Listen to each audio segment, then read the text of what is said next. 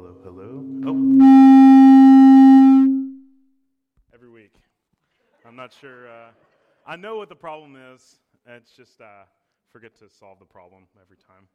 So, um, well, if you have your copy of God's Word, go ahead and flip to the book of Habakkuk. We're going to be in Habakkuk chapter 2, uh, verses 5 through 20. And if you need help finding it, do not be ashamed to use your table of contents. I had to do it this morning as uh, I was flipping there. So, uh, Habakkuk chapter 2, uh, verses 5 through 20.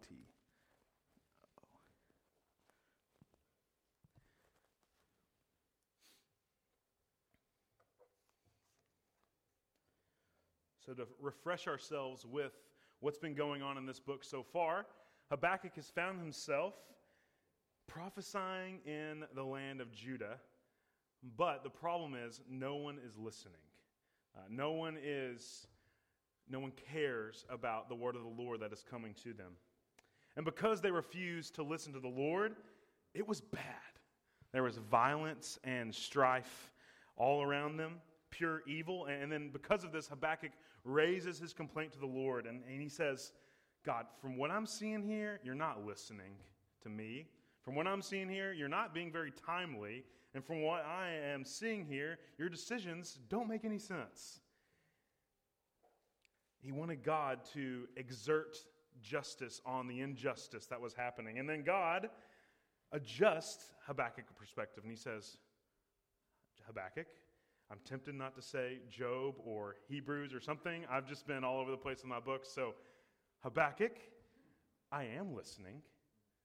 Everything I do is on purpose, and uh, everything I do is in the right time. And in fact, what I am doing is raising up the Chaldeans to come and exert a justice on you. And then Habakkuk says, I don't like that plan. Uh, that is not what I had in mind.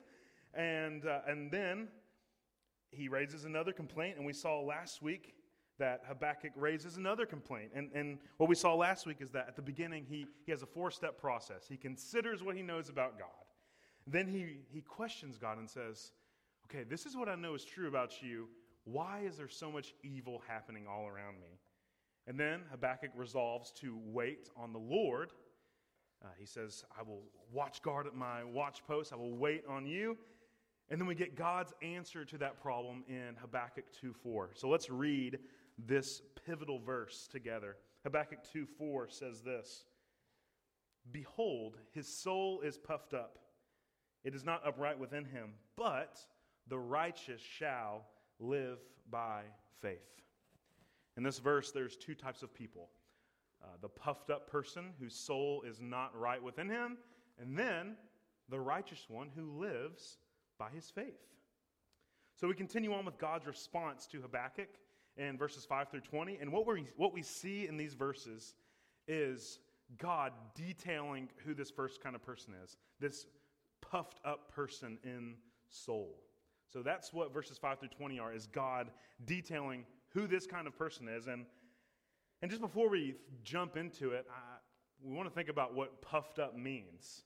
So, another way, uh, well, in the original language, this indicates being swollen up with a tumor, is what this word means. So he says, Behold, this is a kind of person who, whose pride is puffed up with a, a tumor, like bad puffed up, not a good puffed up.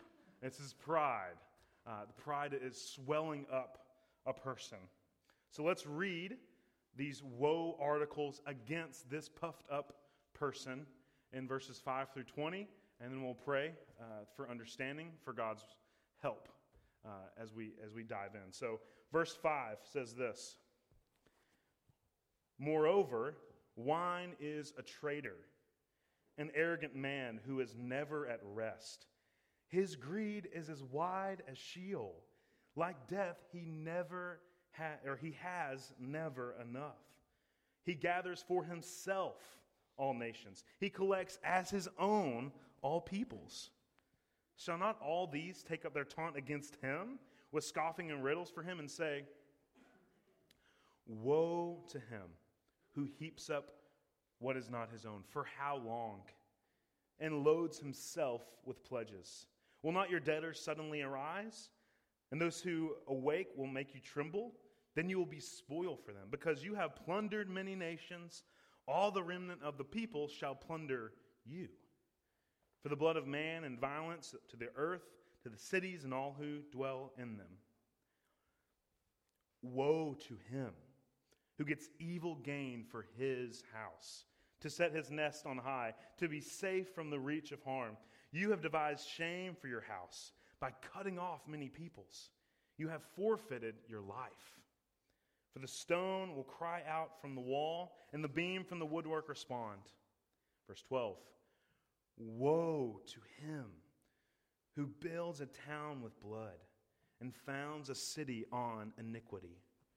Behold, it is, is it not from the Lord of hosts that people labor merely for fire, and nations weary themselves for nothing? For the earth will be filled with the knowledge of the glory of the Lord as the waters cover the sea. Woe to him who makes his neighbors drink. You pour out your wrath and make them drunk in order to gaze at their nakedness. You will have your fill of shame instead of glory. Drink yourself and show your uncircumcision. The cup in the Lord's right hand will come around to you, and utter shame will come upon your glory. The violence done to Lebanon will overwhelm you, as will the destruction of the beasts that terrified them. For the blood of man and violence done to the earth, to cities and all who dwell in them. What profit is an idol when its maker has shaped it? A metal image, a teacher of lies? For its maker trusts in his own creation when he makes speechless idols. Woe to him who says to a wooden thing, Awake, to a silent stone, Arise. Can this teach? Behold, it is overlaid with gold and silver, but there's no breath in it, or, and there's no breath in it at all. Verse 20. But the Lord is in his holy temple. Let all the earth keep silence before him. Let's pray. Oh, holy God, we, we come before you this morning relying on you. Father, we live by faith, and that applies to even now. I pray that each of us would have faith that you will reveal your truth in your word this morning, not because of me, but because your word is living and active because your spirit is alive within each one of us. I pray that you would take a passage that seems uh, un- so unfamiliar to us and just break through with what you intended to mean uh, through, through Habakkuk 2 5 through 20. We're dependent on you. Lord, we need you this morning. Move me out of the way uh, so, that, so that people here can see Christ, not me. Uh, and it's in your Son's name we pray. Amen.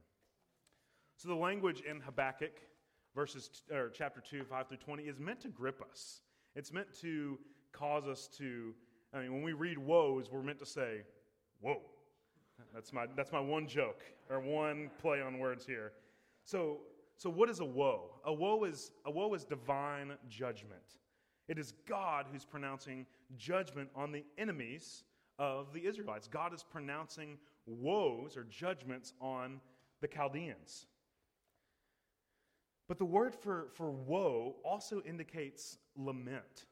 It's not, it's not God, or it, it indicates sadness. God is, the, the picture we get here is not God joyfully doing this. Like, I can't wait to do this.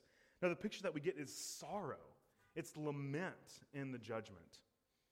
In fact, the word for woe here in the original Hebrew is an onomatopoeia. So, anybody who's in school, what is it? I mean, who's had school, I didn't I had to be refreshed on what an onomatopoeia was a few years back. So, what is an onomatopoeia? Anybody?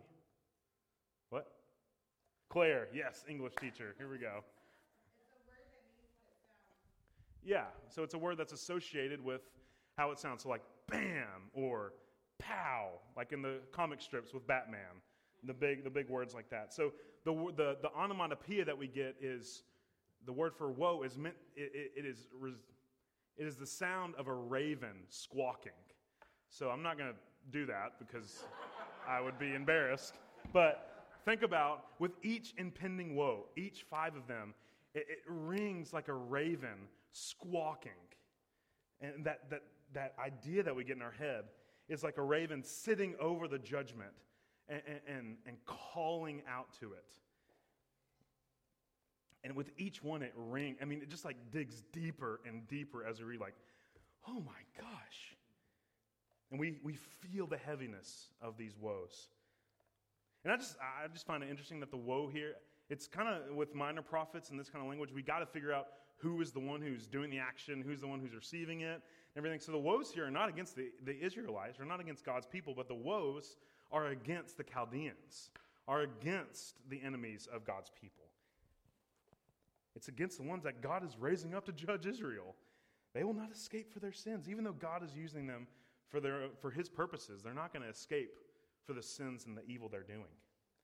So, in these woes, as Brandon said, we see the depth and we see the brevity of our sin. Not only the Chaldean sin, but the sin of the whole world. So let's jump in. Verse 5 of our text acts kind of like a thesis statement for the rest of the woes. Verse 5 says, Moreover, wine is a traitor, an arrogant man who is never at rest. His greed is as wide as Sheol. Like death, he never has, or he has never enough. He gathers for himself all nations and collects as his own all peoples. So, the first truth that we see in this passage is this the puffed up or the prideful person, the puffed up person seeks to satisfy himself. The puffed up person seeks to satisfy himself. Did you hear that in verse 5 when we read that thesis statement? An arrogant man, his greed is as wide as Sheol, like death. He has never enough. Right from the onset here, this puffed up person is described who's one who, who partakes in things, who never has enough of the things he partakes in, and he, he takes and takes and takes. Look with me at verse 6 to see more about this self satisfying person. And notice the language of this verse. He, uh, Habakkuk, not Hebrews, Habakkuk 2, verse 6. Woe to him who heaps, or starting with the woe, yeah. Woe to him who heaps up what is not his own. For how long? He loads himself with pledges. The word, uh, when we think about pledges, the word indicates, or the word in, in the, in the original language uh, can be described as loading yourself with pledges uh, within a cloud of dirt, is how it's translated in other parts of the Bible. So the picture that we get here is someone who makes profit for themselves and gains things, but the way he does it has to be covered up in a cloud of dust or a cloud of dirt. So God is condemning the person who goes to any extent to make a buck, who goes to any extent uh, to, to, to gain. He does so by covering up, by, by lying in order to justify himself. Keep tracking with me. Verse 9, the next woe, he says, Woe to him who gets evil gain for his house, who to set his nest on high, only seeking to gratify what? Himself, his house. And when we think about the Chaldean rulers of the time, their goal, one of their main goals in life for a Chaldean ruler was to establish their own supremacy. It was to establish their own name so that their name would be everlasting, so their name would not die out with the impending generations. That was one of their that was one of the main goals in life for a, a Chaldean ruler was to establish their own name. Verses 15 and 16. Woe to him who makes his neighbors drink. You pour out your wrath and make them get drunk in order to gaze at their nakedness. You will have your fill of shame instead of glory. I'm stopping right there. God's judgment is on them because, according to verse 16, what are they seeking? Their own glory. It says, I'm, I'm going to, utter shame is going to come instead of what you really want, which is your own glory. The Chaldeans were people who took what was not their own. They only cared for their own name, and they, they only sought to gratify themselves through fleeting pleasures in this world. But uh, you know what is true. Their houses were eventually forgotten. After they got drunk, seeking to glorify themselves, what? They woke up the next morning to headaches, probably, and shame. Gratifying self never satisfies. And we saw that in verse 5. Verse 5 says, His greed is as wide as Sheol, like death, he has never enough. And I just want to boil this down to us now. Aren't we all the same? Like, don't we do the very same things? Each one of us, I know it's true for me, it might not be true for you. Actually, it is true for you. Each one of us naturally are self satisfiers. We seek to gratify what we want to do, what we want. And I, I, as I was studying for this, the thought just hit me. I was like, man, how many times, whenever I have success in my life, whenever I experience something good, do I credit literally everything else except for the Lord? My, our, my, our intelligence, our social skills, our wealth, our assets, our logic, our pride, our families, our family's successes. How often do we credit ourselves instead of credit, crediting the Lord, who is, as James 1:17 says, the giver of every good and perfect thing? And whatever it be, I mean, our intelligence, what will happen? We will get old and start to lose a little bit of the sharpness of our brains. Our wealth, uh, it will not last forever. Our pride, there's always going to be somebody who's better than us, who intimidates us. So I just say this to say it never satisfies. it never, ever does. Verse 5 says, like death, he never has enough. So the, so the, the puffed up person does first, they, they seek to satisfy themselves, but, but truth number two that we see in our text is that the puffed up person seeks to satisfy himself at the expense of others. So the puffed up person seeks to satisfy himself at the expense of other people.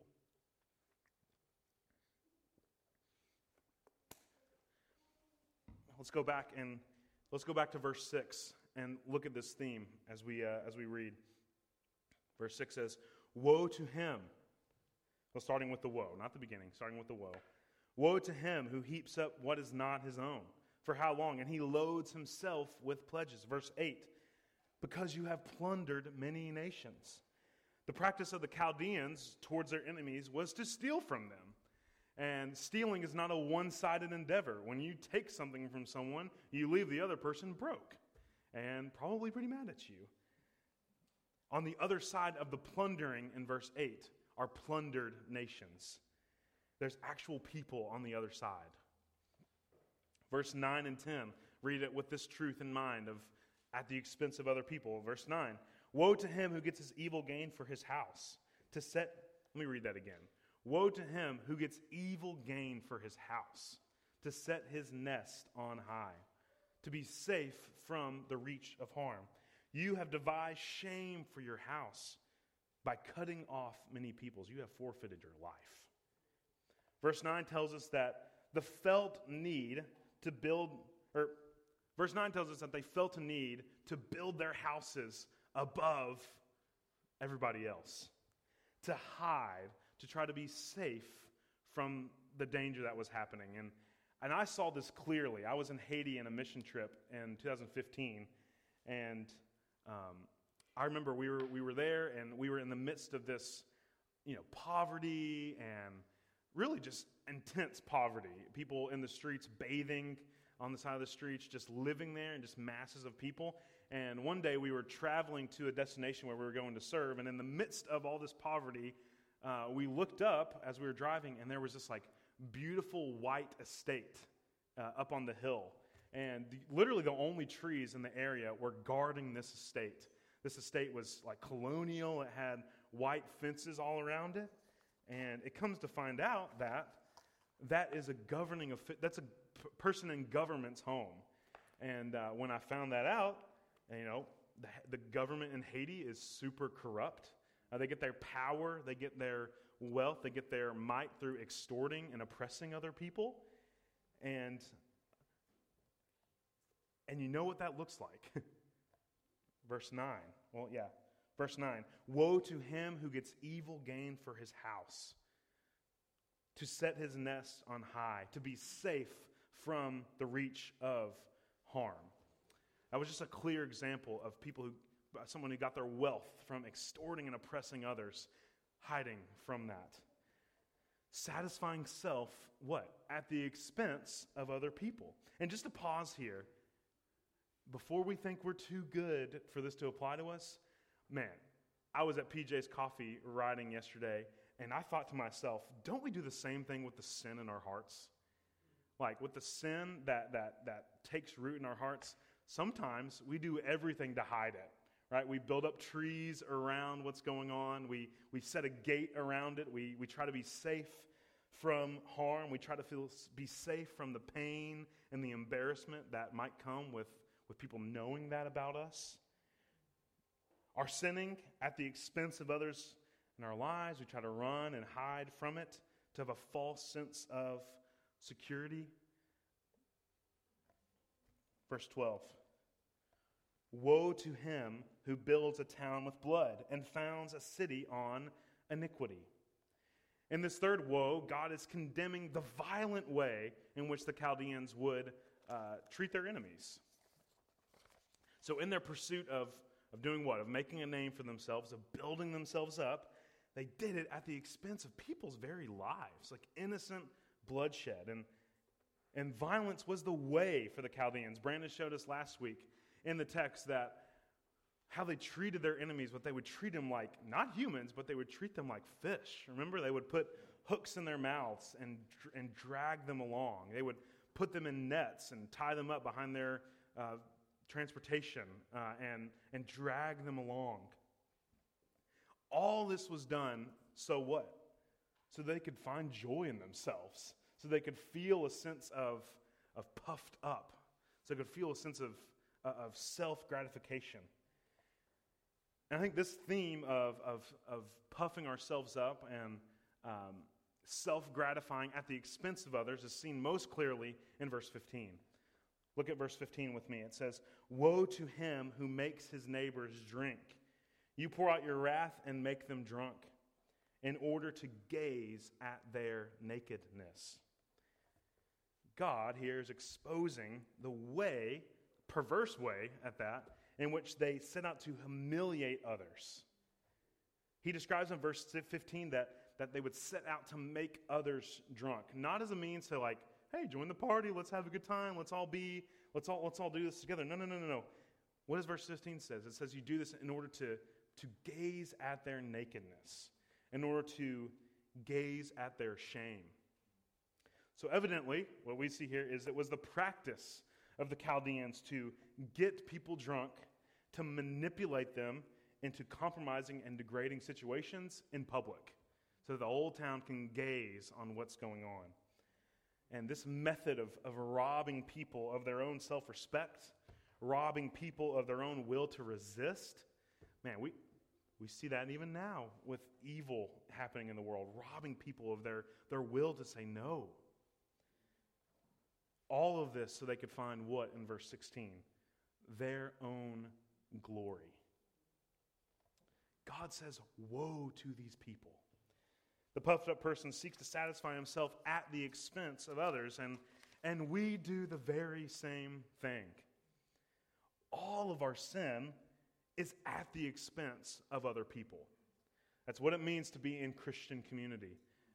Herman Bavinck, a theologian, in his book, The Christian Family, says this Adam and Eve sinned not only as individuals, as persons, but they sinned also as husband and wife, as father and mother. They were playing with their own destiny, with the destiny of their family, and with the destiny of the entire human race. We each sin as humans connected to other humans, as husbands connected and covenant with our wives, as wives connected to their husbands, as parents connected to their children. And, uh, and I just think this is an, a lie that Satan likes to use often your sin's not affecting anybody else. Like you can deal with it by yourself. And, uh, and that lie strips us from so much. That lie strips us from, from feeling the weightiness of our sin, that our sin not only affects us, but it, I mean, as Christians, we're the family of God. My sin, our sin, affects everybody in this room. And it, it strips us of our, the weightiness of it. It strips us of our resolve to fight the sin. It strips us of the victory that we find. So our sin is always at the expense of others. Don't let Satan lie to you, don't let him win. The third thing we see is this the puffed up person is committing idolatry. The puffed up person is committing idolatry. And hopefully at this point you'll say, duh, that's what they're doing. They're satisfying themselves. But I want to get there first. So look at verse, the last woe that, that God pronounces against them is found in verses 18 through 19. And, and this is what he says What profit is an idol when its maker has shaped it? A metal image, a teacher of lies. For its maker trusts in his own creation when he makes speechless idols. Woe to him who says to a wooden thing, Awake, to a silent stone, Arise. Can this teach? No. Behold, it is overlaid with gold and silver, and there's no breath in it at all. So, after all these woes, after all these indictments on the people, we've come to the bottom line, and it's this Woe to the person who's committing idolatry, who's going after false gods. But, like I said, isn't, isn't it idolatry that they've commit, been committing the whole time? Seeking to satisfy who? Themselves, not glorify God seeking to do that at the expense of others. And I, I mean, you can see it clearly in this passage, but also you can see it in our very lives. Idols have the unique and insane ability to take over uh, the place in our hearts that only God is, it has the right to have, claiming a trust that, that, that is, is reserved only for the maker of us. Commenter David Prior says this the idolatry of the Chaldeans may have been viewed as the source of all other atrocities previously mentioned. Because their religious orientation was wrong, their moral standards had, been, had to be perverted. As the creator of gods who could not speak, they had to make up their own standard for a way of life. I mean, their quest for self glory had, had led them to gain at the expense uh, of of abusing others, as, as being violent to others. Because why? They had to make their own standard. And when they make their own standard, what do we know as humans? We're pretty sinful. And we make the standard pretty bad. And we just praise God that He's revealed Himself in the commandments so that we can know how to live. Um, if they, I mean, the sense that we get is if they were worshiping the right God, they wouldn't have this mess. But because they're worshiping the wrong God, we see the devastation that takes place. And we see Paul comment on idolatry being the essence of all evil in Romans 3, uh, 19, or no, Romans 3, sorry, Romans 1, 22 through 23, when Paul says this Claiming to be wise, they became fools and exchanged the glory of the immortal God for images resembling mortal man and birds and animals and creeping things. Man, just because of the nature of the sin of idolatry, worshiping yourself, like worshiping yourself is just as vile as constructing an image and putting it uh, in, on your mantle. Like when I was in Taiwan, we would, at, uh, me and Bethany went on a mission trip to Taiwan back in the day in college. And um, at night when we were walking around, in like the majority of people's homes, you would see a red light. And our, uh, our person said, um, or our missionary said the red light is the, the, the, the stands of idolatry, the altars that are lit all throughout the night. And I remember thinking, man, that's really bad. That's really bad. And now I'm saying, I do the very same thing. I don't do it, I don't make it, but I do it in my heart.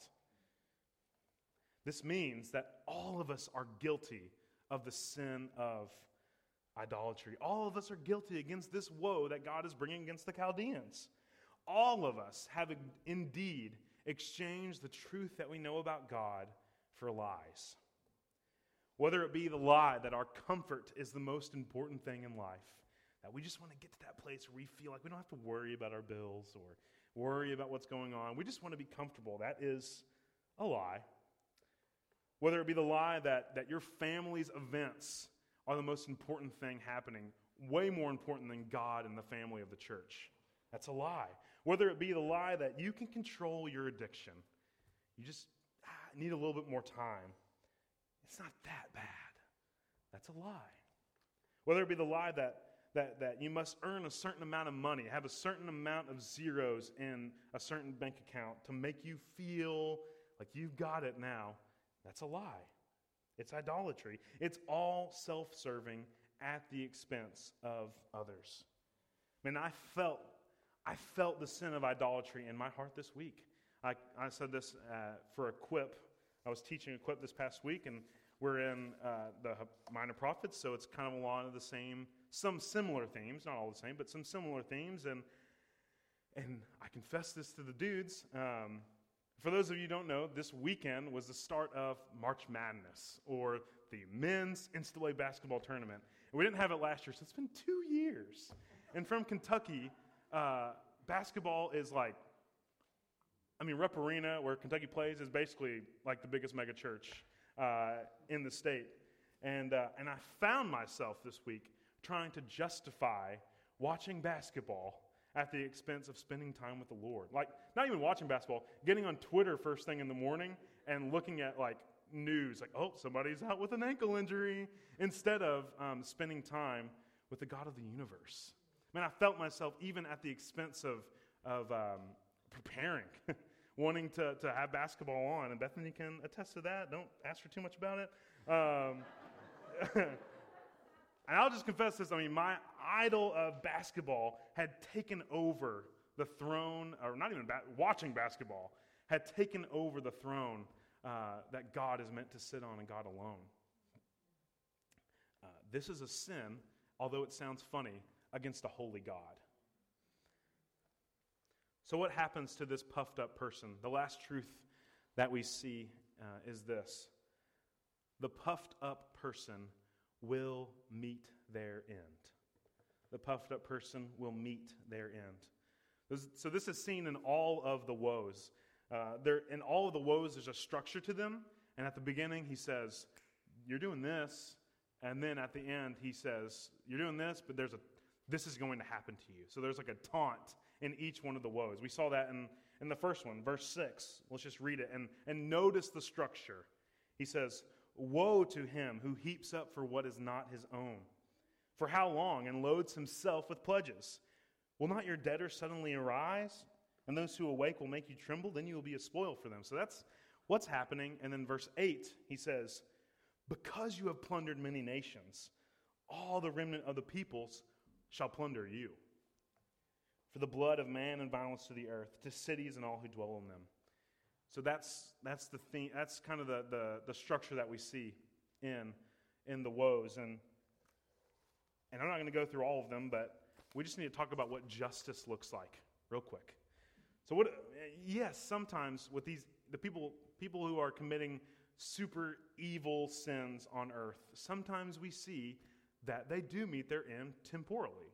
Right? We see them nations fall. Even historically, the Chaldeans fell God caused them to, to fall pretty epically. But sometimes, doesn't it just feel like evil is constantly winning? Like sometimes we look around us and say, I trust that they're going to meet their end, but I wish I would see it a little sooner. Um, but Habakkuk adjusts our perspective. And we see that the puffed up person, yes, sometimes will meet their end like by falling, but more than that, the puffed up person will meet their eternal end. Verse 14 says this For the earth will be filled with the knowledge of the glory of the Lord as the waters cover the sea. This is terrifying news to the puffed up person that God's glory is inescapable.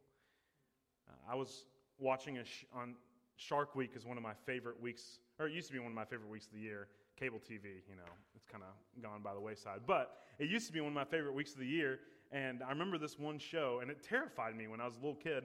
These people got lost at sea, and uh, they were in their little, like, boat, and there were sharks surrounding them. But that wasn't the scary part for me. The scary part was that they, every direction they looked at, there was just water. Every direction they looked at, they couldn't see land, they couldn't see anything. It was just water. And uh, and then as I was praying, I was like, man, that, that is what God's glory is going to be like. Everywhere we look, It will be God's glory covering, like waters that cover the sea. And, and that means that nothing else can stand.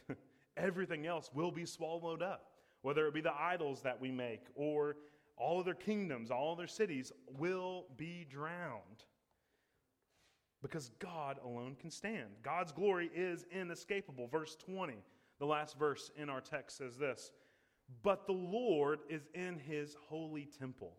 Let all the earth keep silence or keep hushed before him.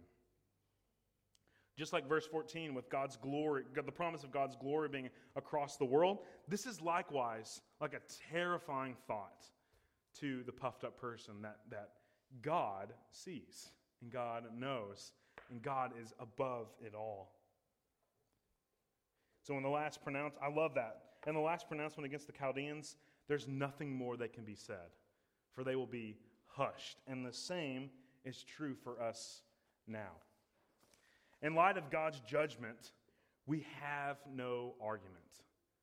We will all be silent before him. Romans 3:19 says this, "Now we know that whatever the law says, it speaks to those who are under the law, so that every mouth may be stopped and the whole world may be held accountable to God." Everyone will face God. Everyone will be held accountable to the Lord.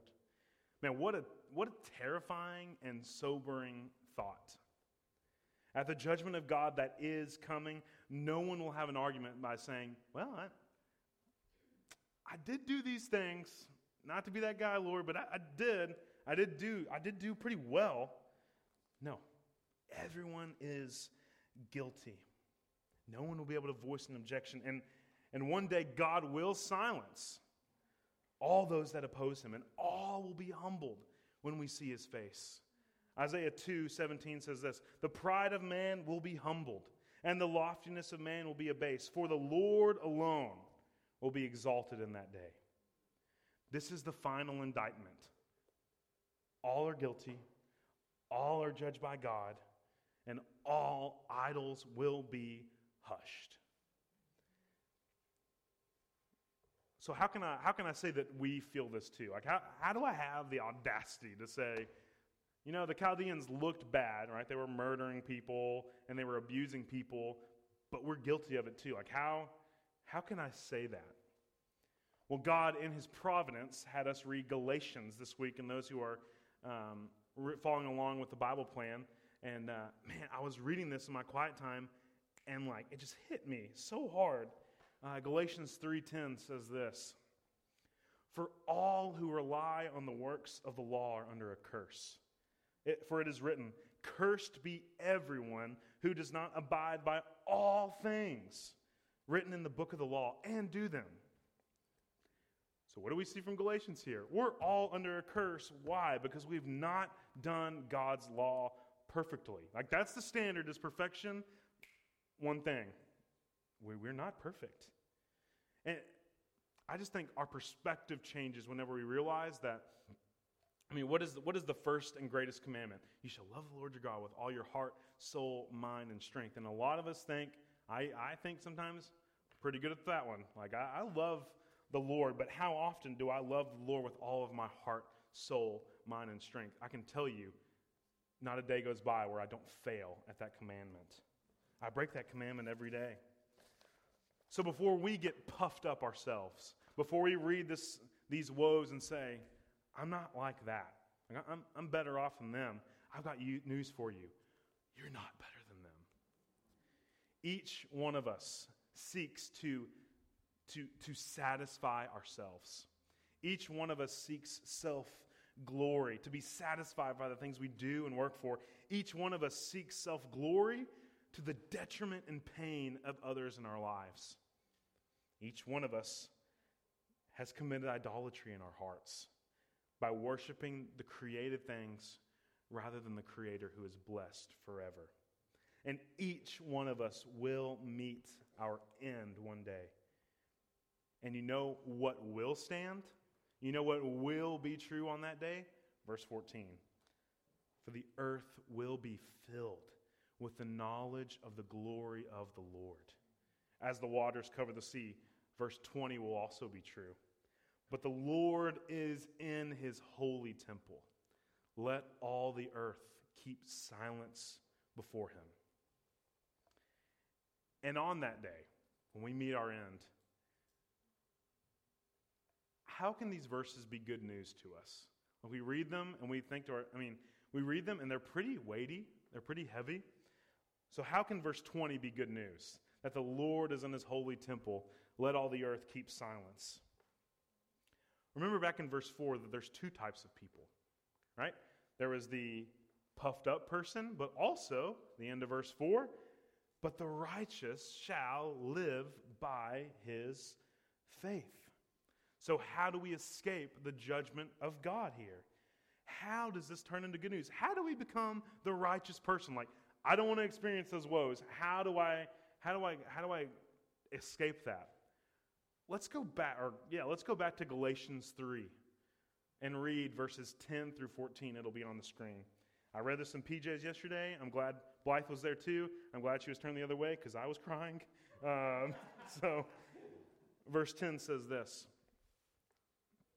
For all who rely on works of the law are under a curse. For it is written, Cursed be everyone who does not abide by all things written in the book of the law and do them. Now it is evident that no one is justified before, the, before God by the law, for the righteous shall live by his faith. That should sound familiar to you.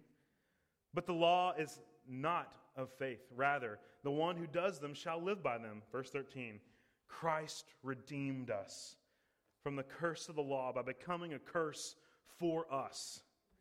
For it is written, Cursed is everyone who hangs on a tree, so that in Christ Jesus the blessing of Abraham might come to the Gentiles, so that we might receive the promised Spirit through faith. And praise be to God that Jesus took our sin upon himself.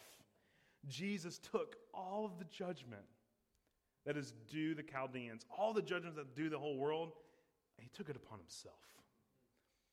Man, one of the clearest taunts that God gives to the Chaldeans is found in verse 15. Or, sorry, sorry, it's found in 16. And this is in the context, remember, of the Chaldeans causing others to get drunk and, and causing them to be uh, sh- shamed. And then he says in 16, he says, You will have your fill of shame instead of glory. Drink yourself, show your uncircumcision. The Lord, the cup of the Lord is in his right hand, will come around to you or sorry, the cup of the Lord in the Lord's right hand will come around to you, and utter shame will come upon your glory. And there's a handful of times in the scriptures where we see this image of the cup of God's wrath. And one of them that should, for some of us, like say, yeah, yeah, yeah, is when Jesus is praying in the garden. He's praying in the Garden of Gethsemane, and Jesus says this in Matthew 26. Then he said to them, My soul is very sorrowful, even to death. Remain here and watch with me. And then going a little farther, Jesus fell on his face. He fell on his face and prayed, My Father, if it be possible, let this cup pass from me. Nevertheless, not as I will, but as you will. So, this cup here contains the sin of the world. This is the same image of the cup that we see, that, the, the, that God's judgment is being poured out on the Chaldeans. So, Jesus, in this moment, he knew that the only way to bring salvation to sinners, the only way to save a corrupt, violent world, was for Jesus to drain the cup upon himself, to drink the cup upon himself. And you know what Jesus did? He drank the cup. His blood was shed for this world, His blood was shed for you and for me. Verse 16 of Habakkuk 2. Man, I'm taking some liberties here, but Jesus will have his fill of shame instead of glory on that day. He drank for himself and he showed his shame. The cup of the Lord's right hand came to him, and utter shame came upon him instead of glory. Jesus became the shame. He humbled himself to the lowest point death on a cross. Why did he do it, though? so that we would never have to face the woes that are found in Habakkuk 2. He did it so we would never have to face the judgment of God. He, by his blood, what does what? Declares us righteous. He doesn't make it possible for us to, okay, I've done this for you. Now you just got to do a little bit more and then you'll get there. No, no, no, no, no. He declares us righteous because of his blood. And that is how we live. That's how we escape the judgment. And now Christ extends his cup to you this morning. But guess what? It's not a cup of wrath, it's the cup of the new covenant. Matthew 26, he says, Jesus it says this, and Jesus took a cup, and when he had given thanks, he gave it to them and said, Drink of it, all you, for this is my blood of the covenant, which is poured out for many for the forgiveness of sins. Jesus offers you this cup this morning. I don't have these takeaway. I don't have takeaways in here, but I'll just say two things. If you're not a Christian, Jesus is extending the cup to you. You don't have to clean yourself up to come to him, but he is extending it to you. And you know how he has the ability to do that? Because he drank the cup of judgment upon himself so that you don't have to face it. And if you are a Christian, the same is true. Come to Jesus. like, like turn your eyes upon Jesus. He drank the cup for you and for me. Let's go to the Lord in prayer. God, we pray that even in this moment, we would take a posture of humility like this, these, these chapters or these verses cause us to do. I pray that even in this moment, we would be still and silent before you.